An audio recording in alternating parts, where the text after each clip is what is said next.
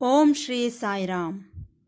ಪ್ರಶಾಂತಿ ಸಂದೇಶ್, ಇನ್ನೂರ ಹನ್ನೊಂದನೇ ಭಾಗಕ್ಕೆ ಸ್ವಾಗತ, ಸುಸ್ವಾಗತ. ಎಲ್ಲರಿಗೂ ನಮಸ್ಕಾರ. ಪ್ರತಿ ಗುರುವಾರದಂದು ಪ್ರಸಾರವಾಗುವ ಪ್ರಶಾಂತಿ ಸಂದೇಶ್ ಶೀರ್ಷಿಕೆಯಲ್ಲಿ ಪ್ರೊಫೆಸರ್ ಅನಿಲ್ ಕುಮಾರ್ ಕಾಮರಾಜರವರು ಕೆಲವೊಂದು ಆಧ್ಯಾತ್ಮಿಕ ವಿಚಾರಗಳನ್ನು ನಮ್ಮೊಂದಿಗೆ ಹಂಚಿಕೊಳ್ಳುತ್ತಿದ್ದಾರೆ. ನಾವೆಲ್ಲರೂ ಈ ಆಧ್ಯಾತ್ಮಿಕ ವಿಚಾರಗಳನ್ನು ಕೇಳಿ ಆನಂದಿಸಿ ಭಗವಾನ್ ಬಾಬಾರವರ ದಿವ್ಯ ಅನುಗ್ರಹಕ್ಕೆ ಪಾತ್ರರಾಗೋಣ.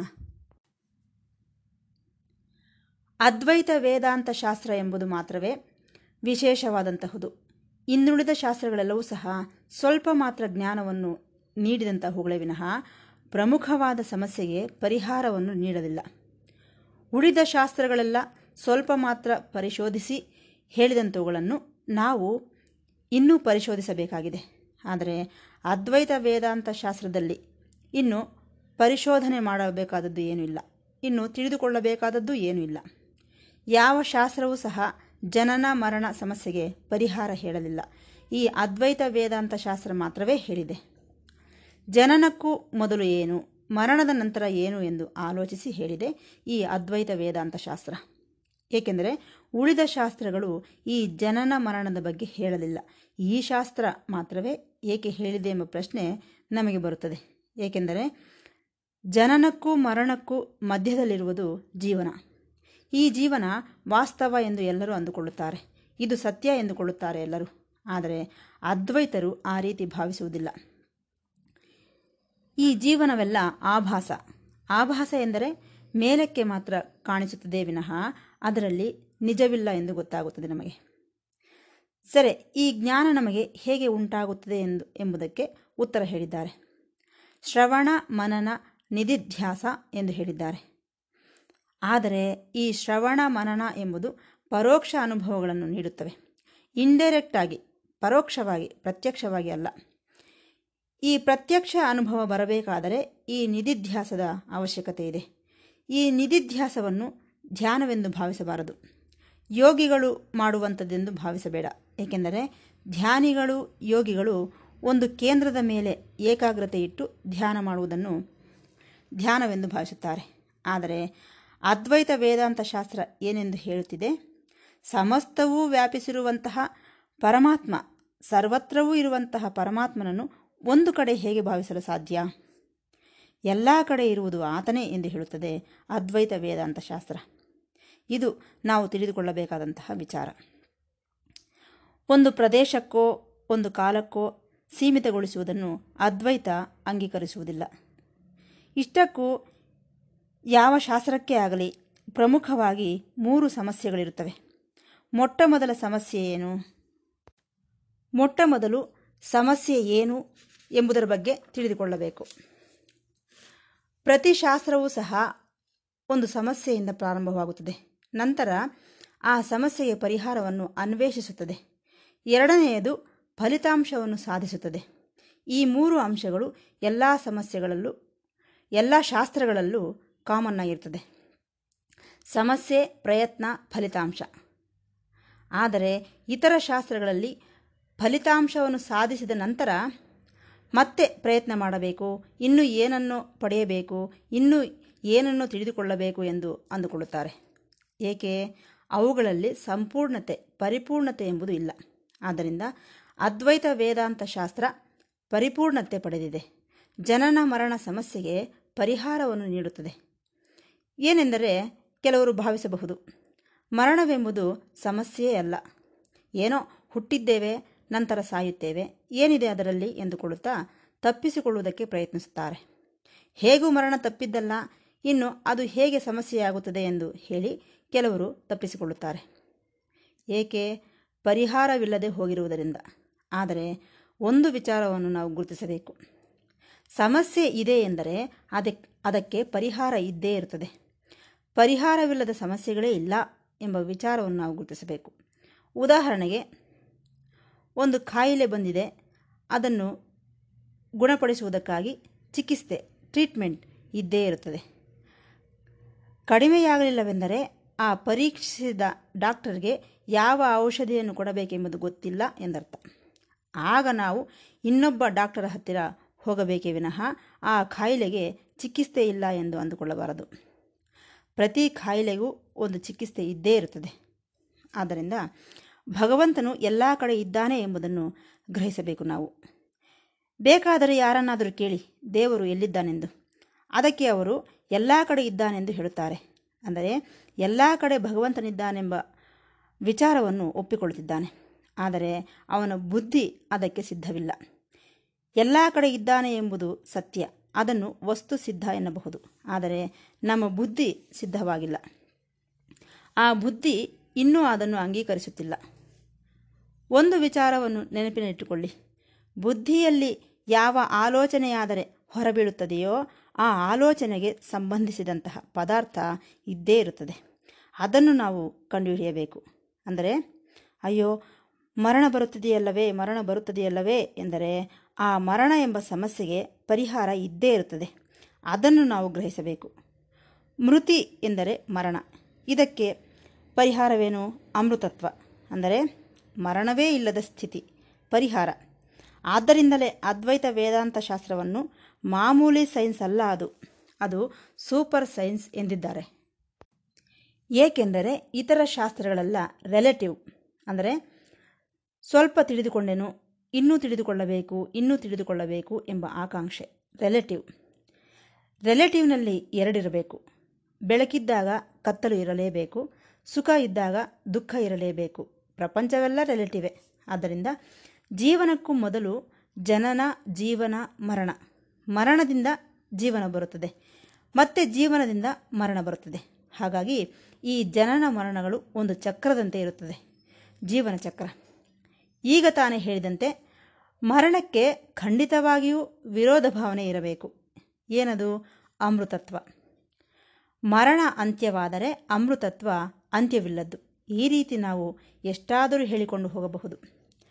ಭಗವದ್ಗೀತೆಯಲ್ಲಿ ಕೃಷ್ಣ ಪರಮಾತ್ಮನು ಒಂದು ಮಾತನ್ನು ಹೇಳಿದ್ದಾನೆ.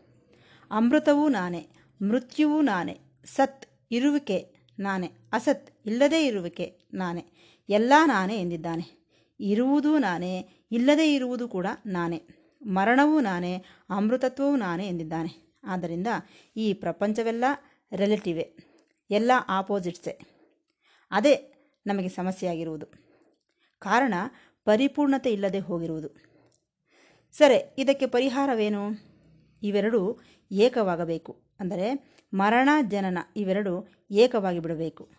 ಮೃತಿ, ಮರಣ, ಅಮೃತತ್ವ ಇವೆರಡು ಏಕವಾಗಿ ಬಿಡಬೇಕು. ಹೇಗೆ ಒಂದಾಗುತ್ತವೆ? ಅವಷ್ಟಕ್ಕೆ ಅವು ಒಂದಾಗಲು ಸಾಧ್ಯವಿಲ್ಲ. ಇವೆರಡು ಭಿನ್ನ ಧ್ರುವಗಳು. ಆದರೆ ಅವು ಸೇರಬೇಕು. ಎಲ್ಲಿ ಸೇರಬೇಕು? ಆಬ್ಸಲ್ಯೂಟ್ ಆಬ್ಸಲ್ಯೂಟ್ನಲ್ಲಿ ಸೇರಬೇಕು. ಆಬ್ಸಲ್ಯೂಟ್ ಎಂದರೆ ಸಾಮಾನ್ಯ ಎಂದು ನಾವು ಕರೆಯಬಹುದು. ಸಾಮಾನ್ಯ ಎಂಬುದಕ್ಕೆ ವೇದಾಂತದಲ್ಲಿ ಬೇರೆ ಅರ್ಥವೇ ಇದೆ. ನಾವೆಲ್ಲರೂ ಸಾಮಾನ್ಯವೆಂದರೆ ಕಾಮನ್ ಎಂದುಕೊಳ್ಳುತ್ತೇವೆ. ಅಲ್ಲ ಅಲ್ಲ. ವೇದಾಂತದಲ್ಲಿ ಸಾಮಾನ್ಯವೆಂದರೆ ಆಬ್ಸಲ್ಯೂಟ್ ಅಂದರೆ ತಿಳಿದುಕೊಂಡ ನಂತರ ಇನ್ನು ತಿಳಿದುಕೊಳ್ಳುವುದಕ್ಕೆ ಏನೂ ಇಲ್ಲ. ಇದನ್ನು ಗಮನಿಸಿ. ಆದ್ದರಿಂದ ಈ ಮೃತಿ ಹಾಗೂ ಅಮೃತತ್ವವೆಂಬುದು ಆಬ್ಸಲ್ಯೂಟ್ನಲ್ಲಿ ಸೇರಬೇಕು. ಸತ್, ಅಸತ್, ಇರುವಿಕೆ ಇರುವಿಕೆ ಇಲ್ಲದೇ ಇರುವುದು ಈ ಆಬ್ಸಲ್ಯೂಟ್ನಲ್ಲಿ ಸೇರಬೇಕು. ಇದು ನಾವು ಗ್ರಹಿಸಬೇಕಾದಂತಹ ವಿಚಾರ. ಉದಾಹರಣೆಗೆ ಬಿಡಿ ಬಿಡಿಯಾಗಿ ನೋಡಿದರೆ ಅದನ್ನು ಪರ್ಟಿಕ್ಯುಲರ್ ಅಥವಾ ವಿಶೇಷ ಎನ್ನಬಹುದು. ಮೃತ್ಯು ಒಂದು ವಿಶೇಷ, ಅಮೃತ ಒಂದು ವಿಶೇಷ, ಸತ್ ಒಂದು ವಿಶೇಷ, ಅಸತ್ ಒಂದು ವಿಶೇಷ. ಇವೆಲ್ಲ ವಿಶೇಷಗಳು. ಅನ್, ಅಂದರೆ ನಾವು ಲೋಕದಲ್ಲಿ ಅಂದುಕೊಳ್ಳುವಂತಹ ವಿಶೇಷಗಳಲ್ಲ ಇವೇನು? ವಿಶೇಷ ಎಂದು ಕೇಳುತ್ತಿರುತ್ತೇವಲ್ಲ, ಆ ವಿಶೇಷಗಳಲ್ಲ. ಇದು ವೇದಾಂತ, ವೇದಾಂತದಲ್ಲಿರುವ ವಿಶೇಷಗಳು. ಈ ಆಪೋಸಿಟ್ಸ್ ಎಲ್ಲ ವಿಶೇಷಗಳೇ. ಇಂಗ್ಲೀಷ್ನಲ್ಲಿ ಹೇಳಬೇಕೆಂದರೆ ಪರ್ಟಿಕ್ಯುಲರ್ ಎನ್ನಬೇಕು. ಅಂದರೆ ಒಂದು ಭಾಗ ಎಂದರ್ಥ. ಇವೆರಡೂ ಏಕವಾಗಬೇಕೆಂದು ಯಾವುದರಲ್ಲಿ? ಸಾಮಾನ್ಯದಲ್ಲಿ ಏಕವಾಗಿ ಬಿಡಬೇಕು. ಯಾವುದು ಆ ಸಾಮಾನ್ಯ? ಆಬ್ಸಲ್ಯೂಟ್ ಆಬ್ಸಲ್ಯೂಟ್ನಲ್ಲಿ ಬೆರೆತು ಹೋಗಬೇಕು. ಅಂದರೆ ಒಂದು ವಿಚಾರ. ಸುಖವನ್ನು ಅನುಭವಿಸುವುದು ನಾನೇ, ದುಃಖವನ್ನು ನಾನೇ ಅನುಭವಿಸುವುದು, ಬೆಳಕನ್ನು ನೋಡುವುದು ನಾನೇ, ಕತ್ತಲನ್ನು ನೋಡುವುದು ನಾನೇ. ಎಲ್ಲವೂ ನನ್ನ ಅನುಭವಕ್ಕೆ ಬರುತ್ತಿವೆ. ಈ ವಿಶೇಷಗಳೆಲ್ಲ, ಈ ಪರ್ಟಿಕ್ಯುಲರ್ಸ್ ಎಲ್ಲ ಇವು ನನ್ನೊಳಗೆ ಬೆರೆತು ಹೋಗಬೇಕು. ಇವುಗಳನ್ನು ಗಮನಿಸುತ್ತಿರುವವನ ಒಳಗೆ ಬೆರೆತು ಹೋಗಬೇಕು. ಈ ಆಬ್ಸಲ್ಯೂಟ್ನಲ್ಲಿ ಬೆರೆತು ಹೋಗಬೇಕು. ಗಮನಿಸುವುದರಲ್ಲಿ ಬೆರೆಯಬೇಕು. ಸಾಮಾನ್ಯದಲ್ಲಿ ಲಯಗೊಳ್ಳಬೇಕು.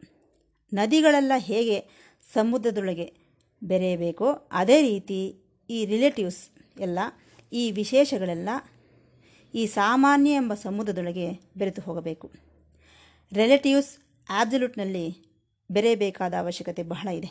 ಆದರೆ ನಾವು ಗಮನಿಸುವುದು ಏನೆಂದರೆ ನಾವೆಲ್ಲರೂ ನಾನು ನಾನು ಎನ್ನುತ್ತಿರುತ್ತೇವೆ.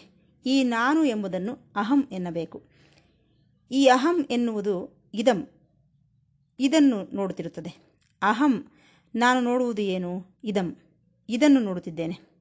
ಏನಾದರೂ ಆಗಿರಬಹುದು. ವಸ್ತು, ವ್ಯಕ್ತಿ, ಪ್ರಪಂಚ, ಏನಾದರೂ ಆಗಿರಬಹುದು. ಅಹಂ ಇದಮ್ಮನ್ನು ನೋಡುತ್ತದೆ. ಆದರೆ ನೋಡುವುದು ಇದಮ್ಮಲ್ಲ ಬೆಟ್ಟ ಬೆಟ್ಟವನ್ನು ನೋಡುವುದಿಲ್ಲ. ಮನೆ ಮನೆಯನ್ನು ನೋಡುವುದಿಲ್ಲ. ನೋಡುವುದು ನಾನೇ. ಈ ನೋಡುವುದು ಅಹಂ, ನಾನು. ನೋಡಲ್ಪಡುವುದು ಇದಂ. ಇದನ್ನು ಸಬ್ಜೆಕ್ಟಿವ್ ಕಾನ್ಷಿಯಸ್ನೆಸ್ ಎನ್ನುತ್ತಾರೆ. ಸಬ್ಜೆಕ್ಟಿವ್ ಕಾನ್ಷಿಯಸ್ನೆಸ್ ಅಂದರೆ ನಾನು ಎಂಬುದು ಸಬ್ಜೆಕ್ಟ್. ನಾನು ನೋಡುತ್ತಿರುವುದೆಲ್ಲ ಆಬ್ಜೆಕ್ಟ್ಸ್. ನಾನು ಎಂಬ ಸಬ್ಜೆಕ್ಟ್ ಮೇಲೆ ನಾವು ದೃಷ್ಟಿ ಇಡಬೇಕು. ಇದನ್ನೇ ಸಬ್ಜೆಕ್ಟಿವ್ ಕಾನ್ಷಿಯಸ್ನೆಸ್ ಎಂದಿದ್ದಾರೆ. ಅಂದರೆ ನಾನು ನೋಡುವ ಸಮಸ್ತವು ಸಮಸ್ತವು ಆಬ್ಜೆಕ್ಟೇ. ಈ ಆಬ್ಜೆಕ್ಟಿವ್ಸ್ ಬಂದು ನಾನು ಎಂಬ ಆತ್ಮದಲ್ಲಿ ಲಯಗೊಳ್ಳಬೇಕು. ಅದೇ ಸಬ್ಜೆಕ್ಟಿವ್ ಕಾನ್ಷಿಯಸ್ನೆಸ್ ಎಂದರೆ ಅದೇ ಪರಿಹಾರ. ಇದರಿಂದಲೇ ವಿಜ್ಞಾನ ಬರುತ್ತದೆ. ಈ ವಿಜ್ಞಾನ ಹೇಗಿರುತ್ತದೆ? ಸಮಸ್ಯೆಗಳಿಗೆ ಪರಿಹಾರ ಒಂದೇ ಸಾರಿ ಎನ್ನಿಸುತ್ತದೆ. ಇದರಿಂದ ಮರಣವನ್ನು ಗೆಲ್ಲಬಹುದು. ಅದ್ಭುತವಾದ ಫಲಿತಾಂಶಗಳನ್ನು, ಫಲಿತಾಂಶಗಳು ಬರುತ್ತವೆ. ಇದನ್ನು ನಾವು ಗ್ರಹಿಸಬೇಕು. ಆತ್ಮದೊಳಗೆ ಲಯಗೊಳ್ಳುವುದರಿಂದ, ಅದೇ ಸಾಮಾನ್ಯದೊಳಗೆ ಲಯಗೊಳ್ಳುವುದರಿಂದ, ಅದೇ ಸಬ್ಜೆಕ್ಟ್ನಲ್ಲಿ ಲಯಗೊಳ್ಳುವುದರಿಂದ ನಿಶ್ಚಿತವಾದ ಫಲವನ್ನು ನೀಡುವುದೇ ಅಲ್ಲದೆ ವಿಜ್ಞಾನವನ್ನು ಸಹ ನೀಡುತ್ತದೆ. ನಿಶ್ಚಿತ ಫಲವತ್ ವಿಜ್ಞಾನ ಫಲದಾಯಕಂ. ಆದ್ದರಿಂದ ಮರಣವನ್ನು ಗೆಲ್ಲಬೇಕು ನಿಜಾನೆ. ಇಷ್ಟಕ್ಕೂ ಈ ಮರಣ ಎಲ್ಲಿಂದ ಎಂದುಕೊಳ್ಳುತ್ತಿದ್ದೀಯಾ? ಜೀವನವೆಲ್ಲ ಮರಣವೇ ತಿಳಿದುಕೋ. ಇದೇನಪ್ಪ?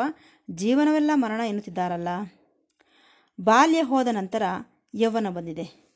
ಯೌವನ ಹೋದ ಮೇಲೆ ವೃದ್ಧಾಪ್ಯ ಬಂದಿತು. ಅಂದರೆ ಒಂದು ಸ್ಥಿತಿ ಹೋದರೆ ಇನ್ನೊಂದು ಸ್ಥಿತಿ ಬರುತ್ತದೆ. ಹೋಗುವುದೆಂದರೆ ಮರಣ. ಮರಣವೆಂದರೆ ಅರ್ಥವೇನು? ಬದಲಾವಣೆ. ಬದಲಾವಣೆ ಮರಣವೆಂದರೆ ಅಷ್ಟೇ. ಬಾಲ್ಯ ಸ್ಥಿತಿ ಬದಲಾಗಿ ಯೌವನ ಸ್ಥಿತಿ ಬಂದಿದೆ. ಯೌವನ ಸ್ಥಿತಿ ಬದಲಾಗಿ ವೃದ್ಧಾಪ್ಯ ಸ್ಥಿತಿ ಬಂದಿದೆ. ಈ ಬದಲಾವಣೆ ಮರಣ. ಇದನ್ನು ನಾವು ತಿಳಿದುಕೊಳ್ಳಬೇಕು. ಈ ರೀತಿ ನಾವು ಆಲೋಚಿಸಿದರೆ ಜೀವನವೆಲ್ಲ ಮರಣವೇ. ಅಂದರೆ ಸುಖ ಸತ್ತು ಹೋಗಿ ದುಃಖ ಬಂದಿದೆ. ದುಃಖ ಸತ್ತು ಹೋಗಿ ಸುಖ ಉಂಟಾಗಿದೆ ಅಷ್ಟೆ. ಅದಕ್ಕಾಗಿ ಭಗವದ್ಗೀತೆ ಏನೆಂದು ಹೇಳುತ್ತಿದೆ? ಆಗಮೋಪಾಯ ಎಂದಿದೆ. ಆಗಮೋಪ, ಆಗಮೋಪಾಯ ಎಂದರೆ ಬಂದು ಹೋಗುವಂತಹಗಳು ಆದ್ದರಿಂದ ಈ ದಿನ ಇಲ್ಲಿಯವರೆಗೆ ತಿಳಿದುಕೊಂಡೆವು. ಇನ್ನು ಮುಂದೆ ಮುಂದೆ ಇನ್ನೂ ವಿಚಾರಗಳನ್ನು ತಿಳಿದುಕೊಳ್ಳೋಣವೆಂದು ಹೇಳುತ್ತಾ ಈ ಭಾಗವನ್ನು ಮುಕ್ತಾಯಗೊಳಿಸುತ್ತಿದ್ದೇನೆ. ಮತ್ತೆ ಭೇಟಿಯಾಗೋಣ. ಸಾಯಿರಾಮ್.